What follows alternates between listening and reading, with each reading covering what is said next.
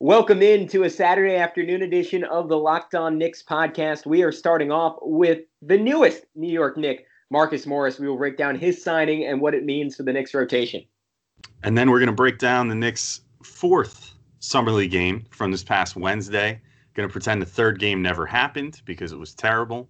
And then break down their consolation game tonight on Saturday. So all that's coming up and more on Locked On Knicks.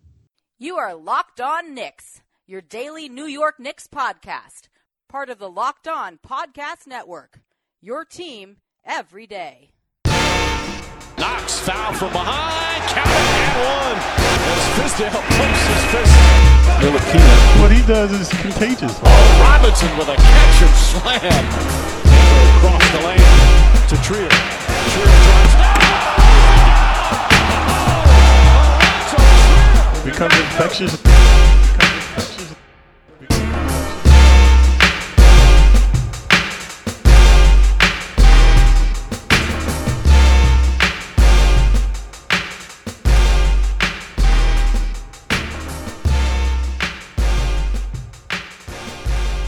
You are Locked On Knicks. We appreciate you tuning in to your favorite New York Knicks podcast, or at least the one you are currently listening to. I'm Gavin Shaw. Across the river is Alex Wolf.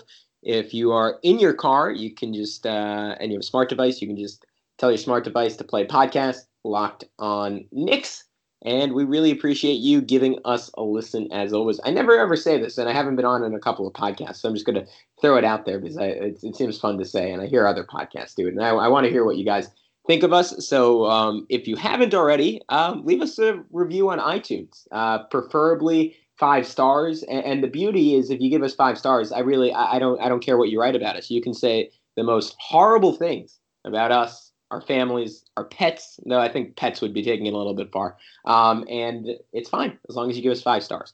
All right. Uh, with that, Alex, uh, we are going to get into it. Uh, the Knicks sign Marcus Morris to a one-year, fifteen million dollar contract. Um, Morris had previously agreed to, I believe, a if my memory serves, a two-year, twenty million dollar deal with the San Antonio Spurs that he decided to renege on to um, join the New York Knicks. So uh, kind of a kind of a big win uh, for New York in that they beat the Spurs for a free agent. I'm sure the five million dollars, extra five million, had something to do with that, but still. Nice to get a premier player in Marcus Morris, and uh, we've seen some make the argument that he could even be considered the Knicks' best player heading into next season. Yeah, it's definitely an argument to be made. I mean, he's he's an efficient scorer. Um, I don't necessarily want him to be, you know, I don't want him to be a number one option or anything, but he's certainly gonna. I, I think there's like probably like a eighty percent chance that he's going to be in the starting lineup one way or the other because he's he's really talented. Um, I don't know how they're going to make that happen, uh, given that he's of a similar profile to Kevin Knox, honestly, and um, David Fizdale played Kevin Knox at the three consistently, even though you know long term his position might be better suited as the four. Uh, I could definitely see Morris maybe even starting at the three, even with Julius Randle and Mitchell Robinson out there.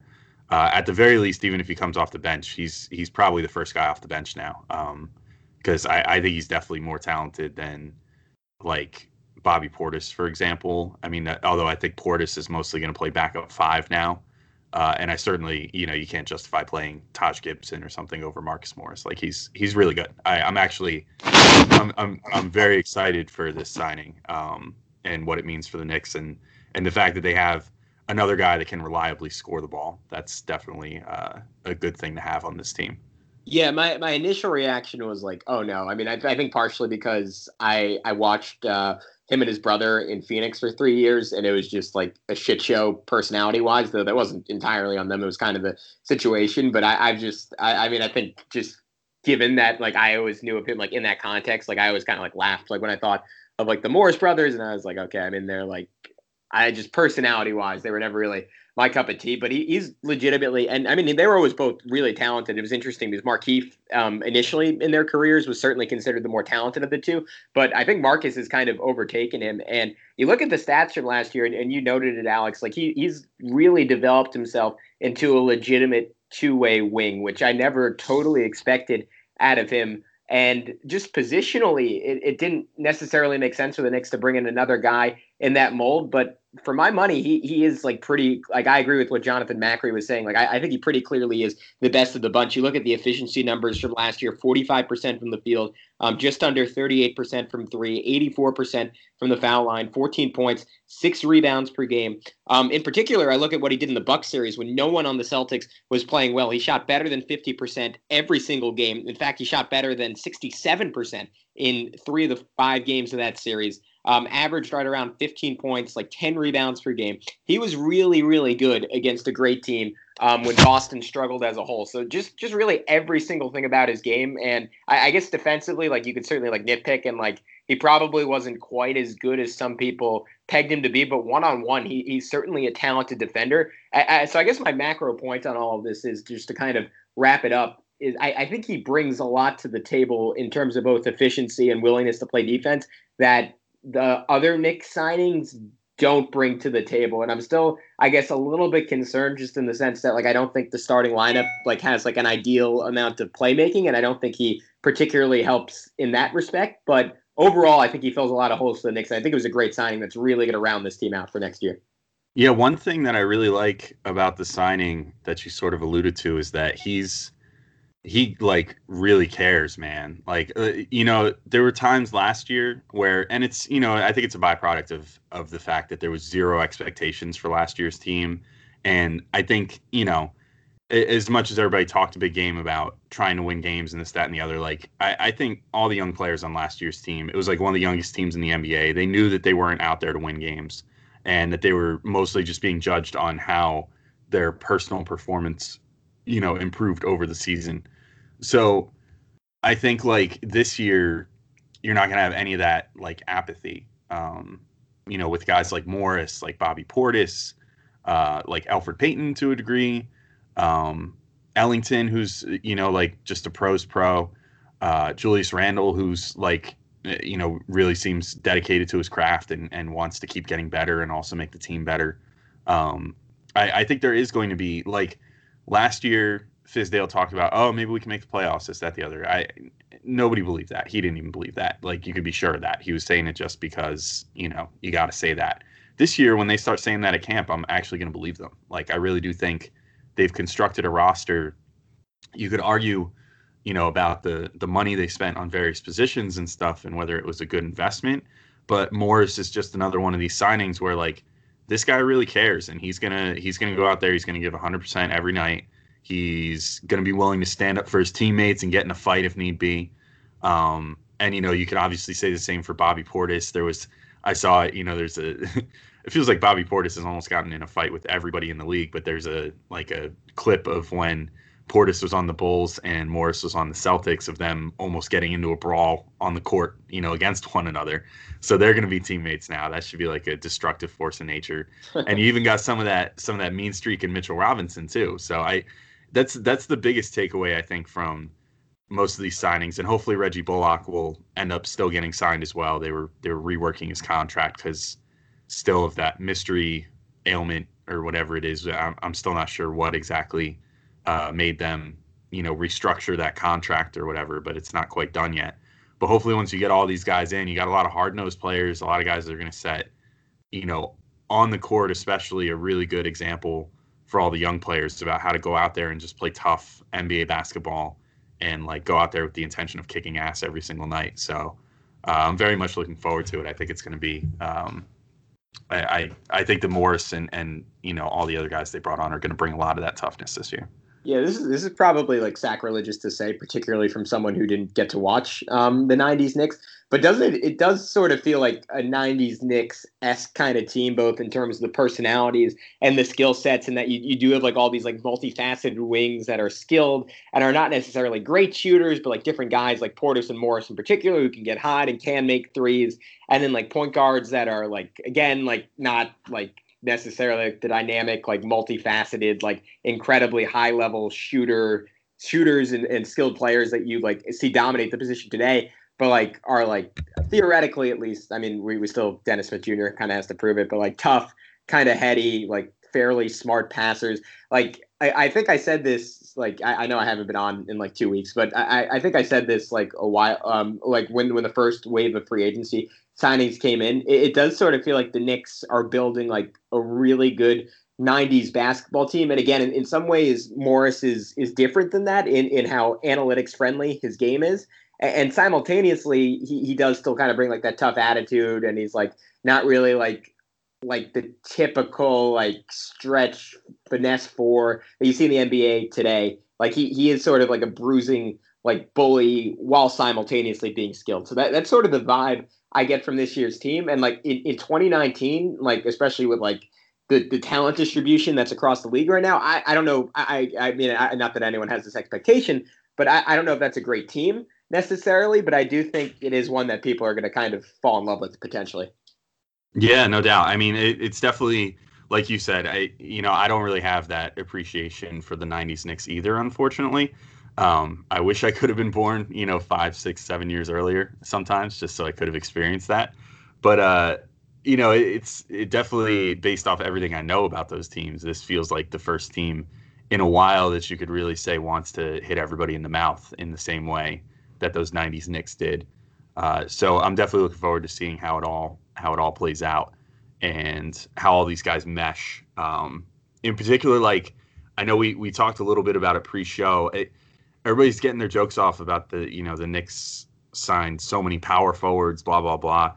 I'm not like hundred percent certain that you can't play Morris at the small forward. Um, you know, it's it, I, I, think he, it would be a situational thing. You know, where you'd have the if you felt comfortable going big like that.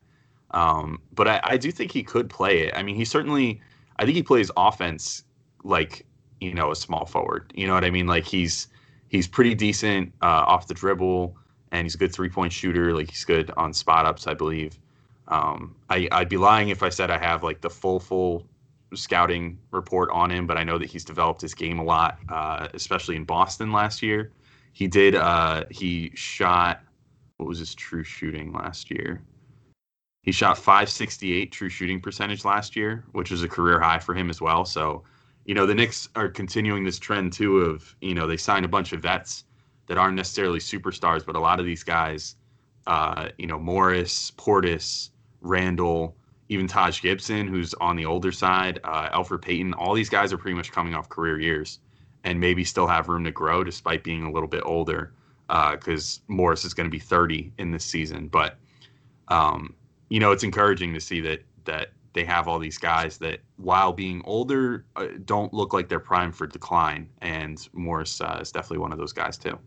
Yeah, no, I, I, certainly think he can play the three. He um, early in his career on the Suns, he actually mostly played small forward, and it'll be it'll. I, I think it'll allow David Fizdale to put together some, um, I guess, kind of interchangeable lineups at the three, four, five spot. Like theoretically, you play like Brazdeikis, Morris, and Portis together. Like there, there's a little bit of switchability the, switchability there. Offensively, you can kind of throw those guys in different spots with Morris and Brazdeikis both playing on the perimeter, and obviously Iggy's going to have to put some weight on before he can guard fours on the other end. But that, that's sort of the nice part about having Morris. Like it does give you that interchangeability on the wings, and like defensively, I don't necessarily know if that carries over because I, I don't think the Knicks are going to employ a particularly switch heavy scheme, and I don't necessarily think they have the personnel with so much youth to pull that off. But it is it is interesting, especially like if you want to like say like there, and not that I necessarily agree with these designations long term, but if you want to go supersized and you want to play Barrett or Knox at the shooting guard spot, like it does it does give you that chance to say like hey like a team runs a pick and roll. We're never going to get bullied. Like we're always going to have like the size and length to like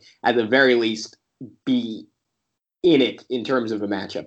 Um, I, I, think with that uh, we can just about wrap this up on Marcus Morris. We're going to get into all this more. We're going to talk about um, what the, we think the next rotation is going to look like on future podcasts. But for now um, we should wrap up the summer suns because the Knicks the summer did I say the summer suns? The summer Knicks because uh, they uh, played their second to last game against the Lakers and it went really well. So we'll get into that next on Locked On Knicks. All right, welcome back to the second segment of Locked On Knicks, talking about that game on Wednesday night against the Summer Lakers by the Summer Knicks. They won. It was a big win, 117 to 96. Uh, honestly, it was a 21 point differential, but it felt like it could have been a 50 point differential based off how things went. Uh, as it turned out, most of the starters sat for most of the fourth quarter, and so the Knicks actually lost that quarter, but still soundly won the game itself. Uh, it was, I, I got to say, like I mentioned at the top of the show, we're going to pretend that that third game against the Summer Raptors never happened because that was a really poor and sad display of basketball. Uh, the Knicks came out with zero sense of urgency in that game. Uh, I don't even care enough to look up the final score. They only scored like 73 points, which was just pathetic, uh, considering that Summer League is generally a pretty torrid affair as far as pace goes and everything. Uh, it was it was bad. I mean, they shot like under 30% as a team for the entire game, which is just horrific. Uh, so and and really just looked listless. That was the main takeaway. Was even guys like Mitchell Robinson, who were always out there giving 100% on every single play, uh, you know, he was he just didn't look interested in the game, despite the fact that he kind of put up some stats. Um, uh, they wound up sitting almost all the starters for most of the third into fourth quarter, and then put them back in, and that sort of lit a little fire under them. But all in all, it was just a pathetic game. However, to to completely flip it around, they played the second game of a back to back on Wednesday. Um, and that was against the Lakers in the you know the aforementioned 21 point victory, and everybody played well. I mean, you really you couldn't find a single player that was not a standout. Uh, Kevin Knox had 25 points on seven to 12 shooting. R.J. Barrett he shot six to 17, which isn't the best in the world, but he got to the free throw line 10 times. He had 21 points, 10 rebounds, three assists, only one turnover, which was a big deal uh, because he had previously had some games with very high turnover totals. You had Kadeem Allen had 13 points and six assists on five of five shooting, which was great for him. Uh, and also, of course, Mitchell Robinson, Iggy Brazdeikis. Uh, Iggy had 16 points on five of 10 shooting, and Mitch had 13 points, 11 rebounds, and five blocks on six of six, 100% shooting, and looked really, really dominant. I mean, Mitch, the the score doesn't even do him justice. He he destroyed the Lakers like all by himself. Those five blocks were like total dominance by him, and nobody could really do a thing inside. Now you could probably argue like the summer Lakers were not very good. Mm. Um, they they didn't have nearly the pedigree that the Knicks were supposed to have, but it was still nice to see a victory. Um, it gets me. I mean, we'll talk about it in the next segment, but kind of gets me excited for the consolation game, Gavin. But I really enjoyed all the, the. There wasn't a single out of the starting lineup, I should say. The bench was so-so, but out of the starting lineup, there wasn't a single performance that did not encourage me in this game. Yeah, I'm 100% with you. When we when we were talking pre-podcast, um, you, you described this as, as essentially like an all-star game, and I, I I would I basically agree with that. You look at the shooting numbers across the board, and it was just everything finally clicking. And I guess you you basically you, you saw why the Knicks were considered the pre-summer league champ, championship favorites. It sounds weird to say because it's such a meaningless thing, but I mean that, that, that's why they were considered that. And it, it, it it's so it, it's really it, I mean it's sort of the beauty of of young NBA players. Like I think you could almost see like how that got to their head, like when they went up by like 20 plus points, whatever, against the Pelicans, and, and then like it sort of shifted from there, and they really didn't play well for about two and a half games, and then against this Lakers team that, as you I think rightfully note, was, was sort of ripe for the taking, and that they don't have really any premium talent on their roster. Uh, no offense to uh, David Wear, who I feel like has been playing summer league for like 20 seasons now. Um, they, they, don't really have a lot of top net level talent. Uh, that being said, like the Knicks like finally put it all together, and you saw these guys really, really click.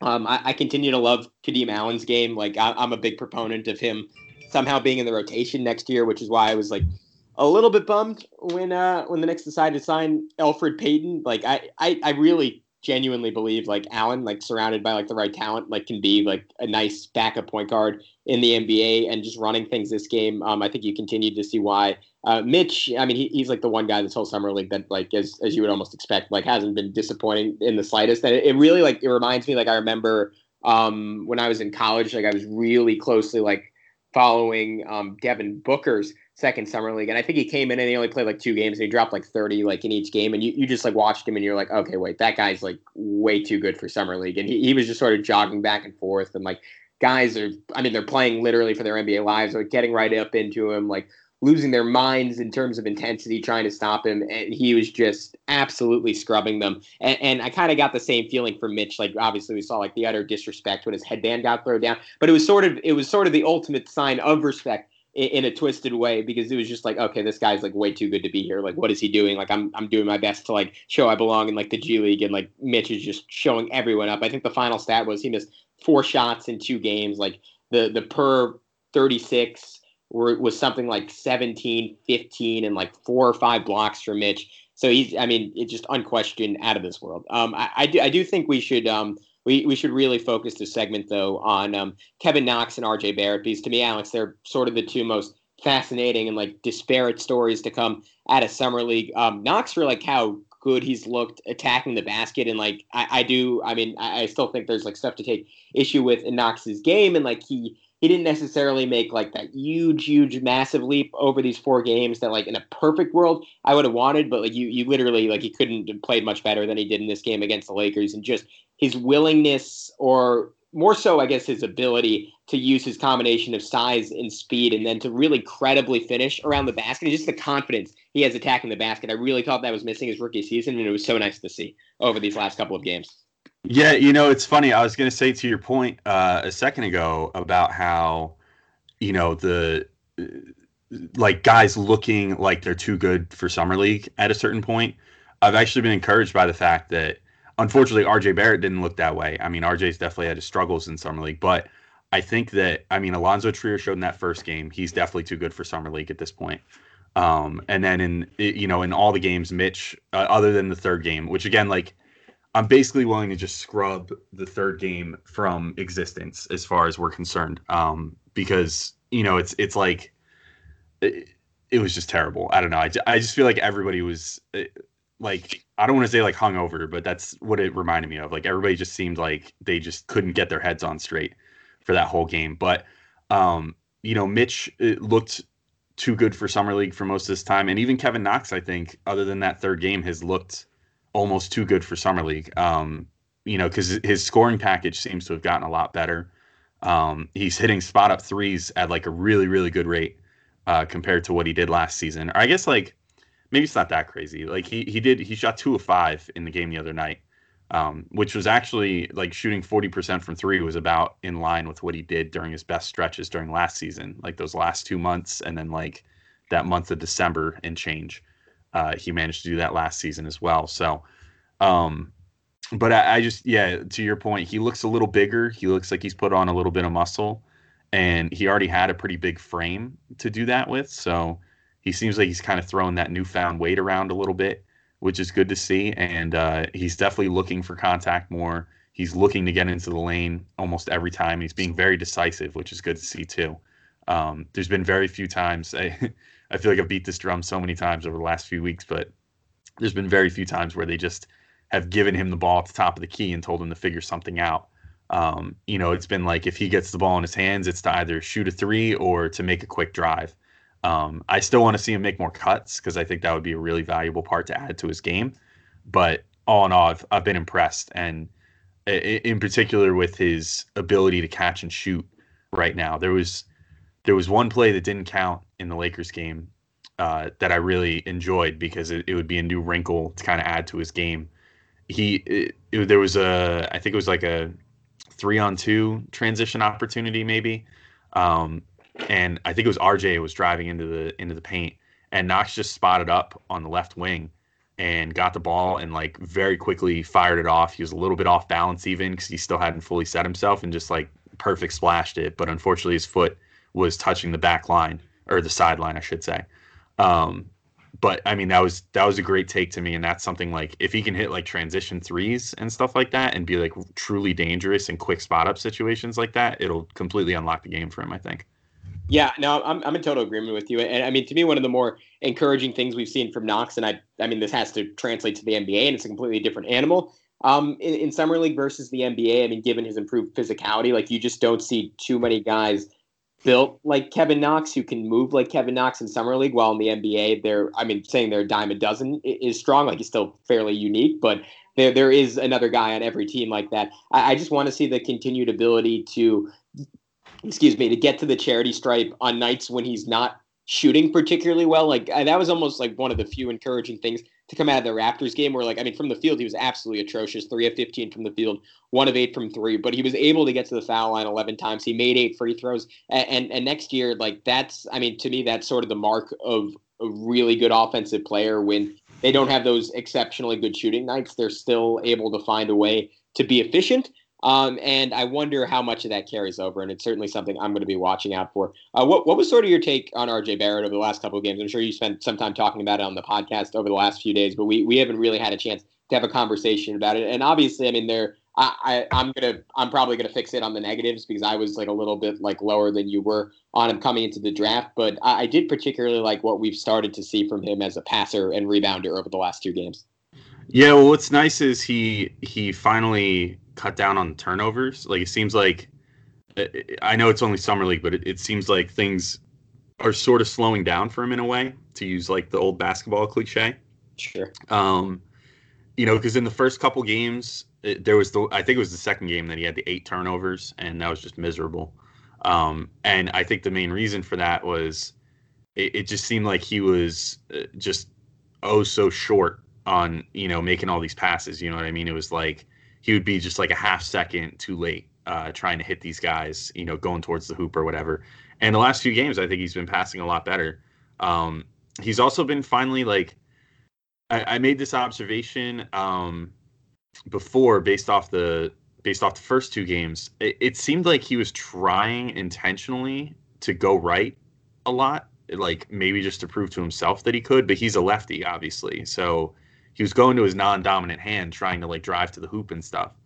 And I, you know, maybe he was just testing that out, but it, it really seemed like it was making him uncomfortable. And the last couple games, he's been embracing his left a little more again.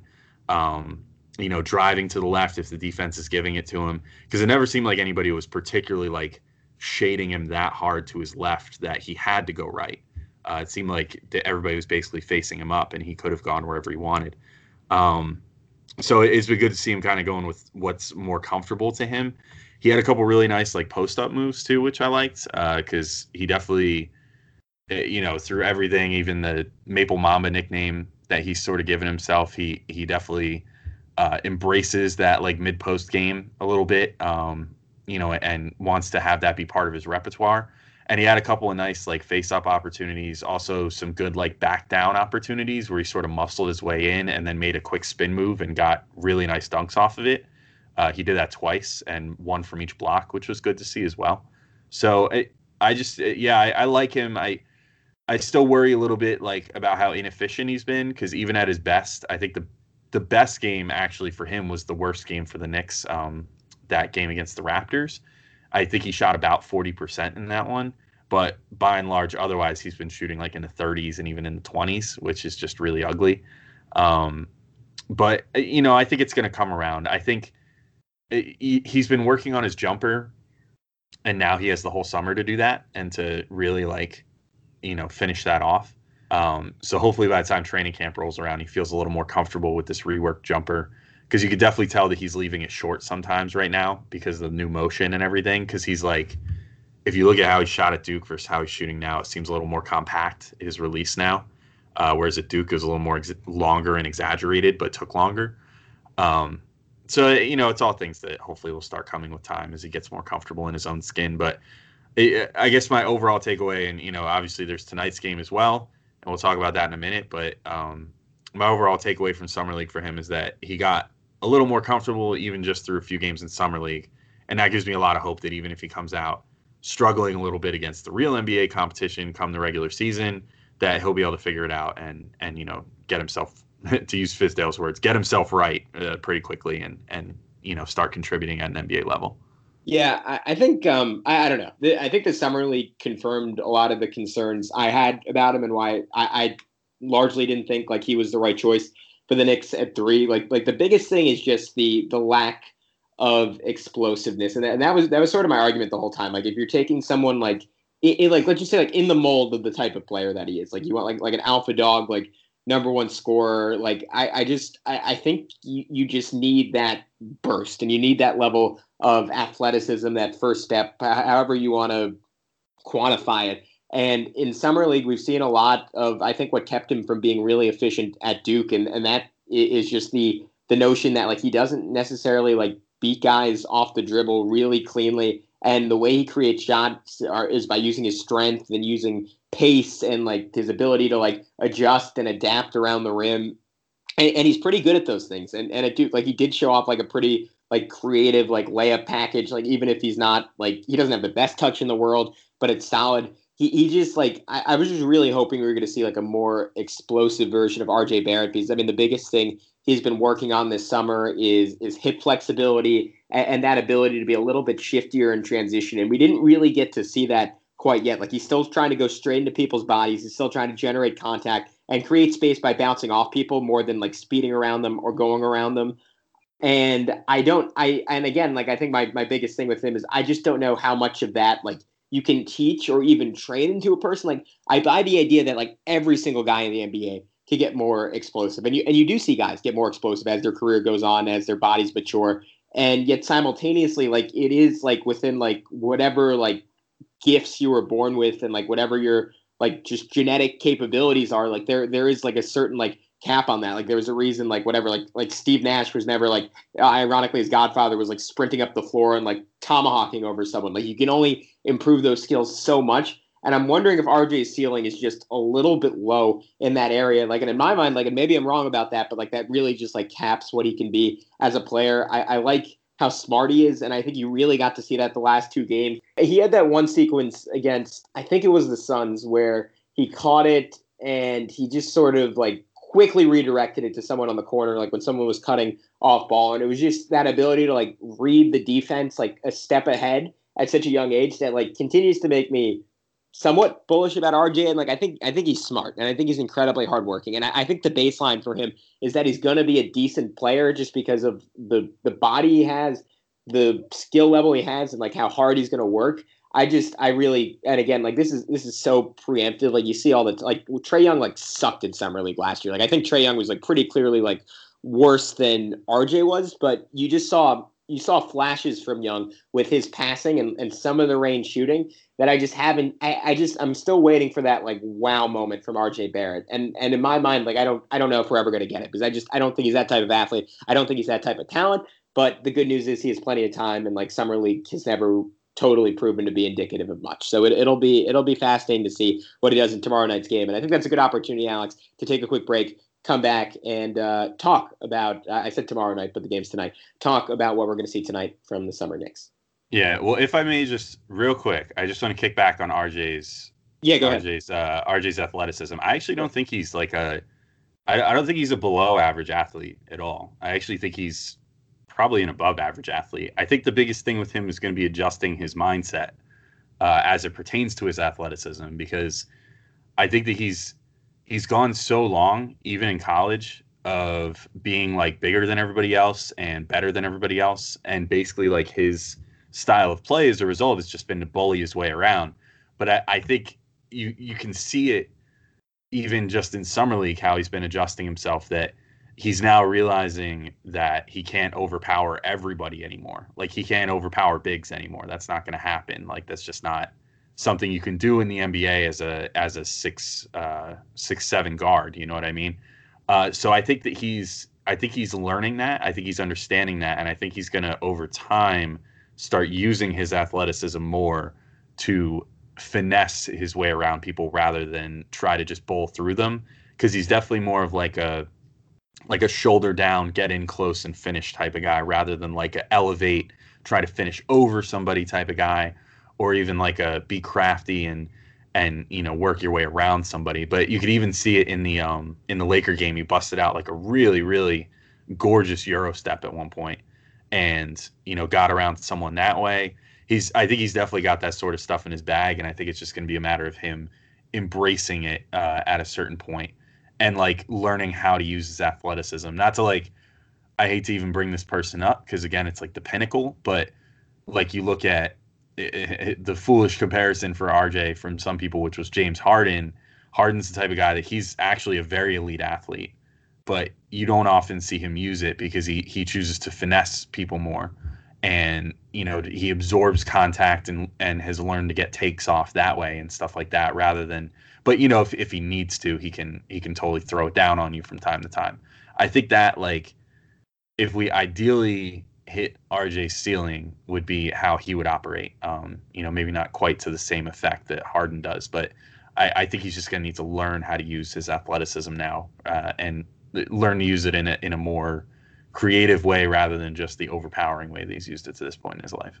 Yeah, I, I guess the only thing I disagree, like these Harden, like it, it's interesting because it's not how you would normally measure athleticism, but I think it's um it, it's that institution in California. It's like P three. They measure like D acceleration and like Harden's is actually you know it's funny like Luka Doncic, like another guy who's like not considered like a great like on paper athlete, is also great at this. Like for both of them, like de- their ability to de-accelerate is like better than like anyone in NBA history and probably better than almost anyone in human history. And they are special, special athletes in those areas. And you can certainly make a case like I, I, do think RJ has like a little bit of that in his game. And there's like a reason like he's so good like when he is like one on one with someone in transition and kind of throwing them off. Like you mentioned the Euro step. Like I really I think that move is gonna be key for his career. But I, I just like I don't know. I maybe I'm wrong about it. Like I think I think vertically, like he's clearly like a good athlete. Um, what, what Drew Hanlen, like his trainer, keeps talking about is like they're trying to get like his hip flexibility up and like his ability to sort of be like a little bit like shiftier. And like I think that's where like I think Harden and like to a lesser degree Doncic, like someone like Manu Ginobili too. I think those guys are like like naturally special in that area. I don't know if Hart, if Barrett like has that naturally necessarily, and it's something we're going to see going forward. But it, it's certainly like it, it's an interesting conversation, and he's like really like a great litmus test for like how far like skill level can get you. And i guess we're going to find out like how much pure athleticism he has because it, it, it is it takes like such a high level combination of both those things to be a great scorer in the nba anyways with that we'll, we'll take a quick break. We'll come back and maybe, maybe we'll talk a little bit more about rj and what we want to see out of him in this final game next on locked on Knicks. Welcome back into Locked On Knicks, third and final segment. Gavin Schall and Alex Wolf here with you. We went a little bit long on the second one, so we're going to keep this relatively short. Um, Alex, we're just going to take turns. We're going to go back and forth. Um, one goal each for uh, the Knicks starters for this final game. And then uh, we'll each pick out one guy on the bench that we want to see something from. All right, so let, let's start off on top. Uh, Mitchell Robinson, he's, I mean, I, I, literally, I don't think like it's really possible for like at least a, a guy in his mold to have played much better um, through the first four games of Summer League. What do, what do you want to see from him tonight in his final Summer League outing? So my, uh, I know we said one goal. I want mine's going to be two. Sure. I, I want him to shoot one or two jumpers be it from three, from the elbow, wherever. Maybe one one elbow jumper, one three point jumper. I also my second goal for him is I don't want him to play more than ten minutes. I don't I don't want him to be out there for too long. Like there's no need at this point if they're not going to be developing new skills for him out there, and he's just going to be doing his his amazing Mitch routine.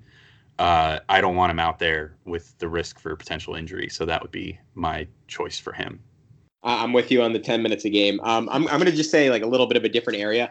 I think it was against, I can't remember if it was the Lakers or the Raptors, but he had that one play where like he, it might have been like a fake dribble handoff and he kind of drove into the lane and laid it in. Like, I, would love to see him like try and take someone off the dribble. And it doesn't like, I mean, because that's not going to be his game in the NBA, like where you're never going to like throw it to him on the, or at least not for the next couple of years. You're not going to throw it to him on the perimeter and be like, okay, go to work one on one. But I wouldn't mind seeing him like operate from like the elbow, like faking a dribble handoff, like pivoting and trying to attack the basket, and, and just really using his length and athleticism to finish over someone. And, and I think that's going to kind of be the sweet spot for him next year. Like maybe like last season, like it was really mostly lobs. Like this year, maybe we get to a point where he has some like just even one dribble finishes. I think would really be a big step forward to him. Like just either even if it's like a drop step or if it's like catching on the elbow and like a quick pivot and just sort of surprising a big with how fast he is and getting right to the rim and dunking it just adding little things like that because i do think like he's never going to be like as strong as a Giannis and he's never going to be as skilled as like a Giannis but he does have like that just total freakish athleticism and it would be really exciting to see him um i guess expand that beyond just the realm of of rim running and, and to be able to just take one dribble from a little bit further out on the perimeter get right to the rim and then creatively finish over someone. All right, uh, RJ Barrett, uh, what, what do you want to see from him tonight?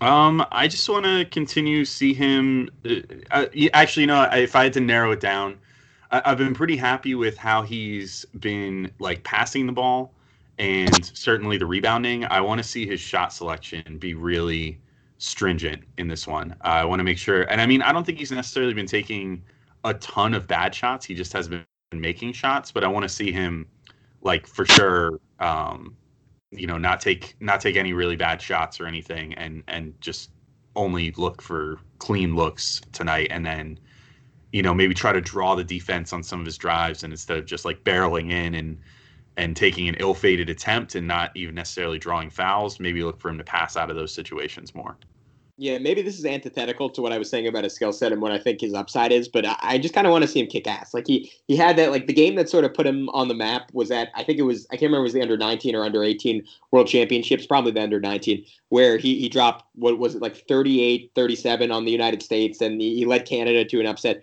over US team, which is just like unheard of, like in these like youth like international tournaments. Like it just never ever happens. The US developmental system and like the range of talent is just so far ahead of the rest of the world. And and, and Canada's always solid, but they're just not in the same class as the US. And Barrett, I mean, this is like this is what made him great. Like he was just able to come on and be like, fuck the U.S. Like I'm, I'm, I'm, I'm going to kick their ass. I don't care who's on the other team.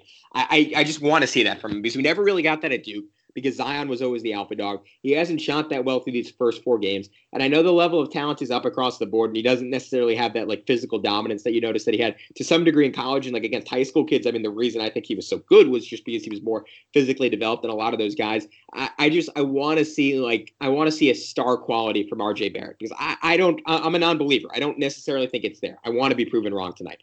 All right, uh, Iggy Brazdeikis. Uh, he he's had an excellent summer league um, by and large. What do you want to see from him in this final performance? Um, I don't know if I really. There's not really anything different that I feel like I need to see from Iggy. If we're being honest, like I just want him to keep keep doing what he's been doing.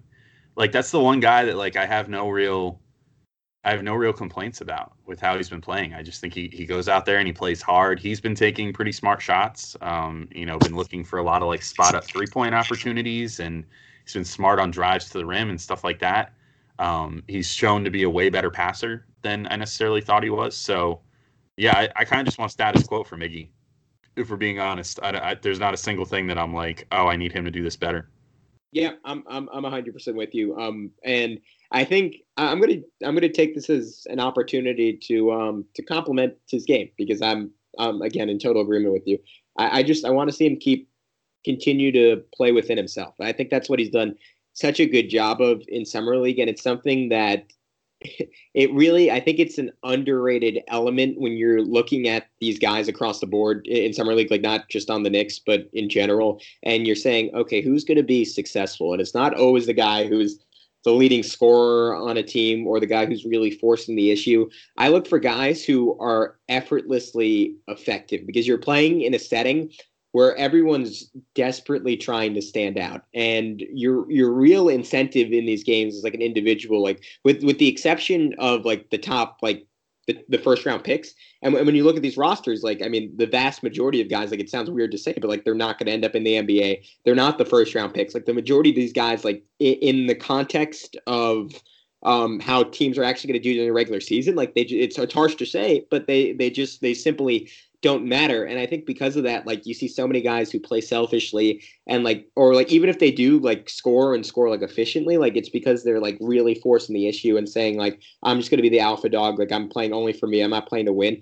But what's been so impressive about Iggy is like, I feel like he's, he hasn't forced anything. Like he's totally been within the flow of the offense, and despite that, like he's largely been efficient. He's largely been um, just able to play his game and play so at a really calm pace, and, and, let the game come to him more than force the issue. So I guess I just want to continue to see that. All right, uh, Kevin Knox, who, who's largely been really good this summer league. What do you want to see from him in his final um, summer league outing? Um, you know, he's another guy I don't really have too many complaints about. I want to see him score thirty. Let's just say that. I want to see him like truly ball out and put up a 30 spot again. He did that last summer league, although he's been a lot more efficient during this one. But I kind of like I like what we've been seeing with Knox with him being so aggressive and and decisive and stuff on offense. And I think it would be cool. Like I want to actually. I, I'll say this: I want him to score 30 on decent efficiency, and I also want him to take more shots than RJ, if at all possible. Even though RJ is going to have the ball in his hands more, and I guess that sort of feeds into my goal for RJ of wanting him to be smart and pass out of situations and stuff like that. hopefully he finds Knox in those situations. I just I want Knox to like ball out on offense. That's my big goal.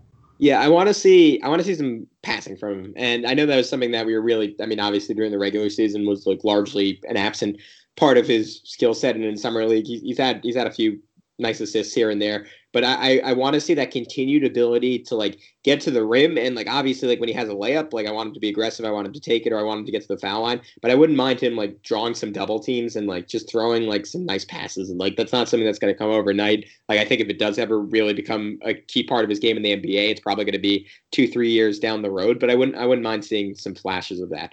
Uh, Kadeem Allen is one like I I don't really have a great gauge of because I think he sort of is who he is. Like he's smart, he's heady, um, and I guess I kind of put him in the Iggy Knox category of like I just want to see like more of who he is. And like I wouldn't I wouldn't mind if like he he really had like a good shooting night if he made like five threes or something. Just in the sense that like I I, I love a reminder for like David Fizdale and company. I know at this point like I mean presume like it, there's like a pretty strong chance like Frank Ntilikina gets dealt at, at, some point or another and like maybe Allen does end up being your third point guard and your second point guard if someone gets hurt. But I, I just I just kind of want him to remind the Knicks like I mean there's like you could make a real argument that even if he's the fourth most talented, like he could quite literally be like the Knicks' like most effective point guard on the court next season.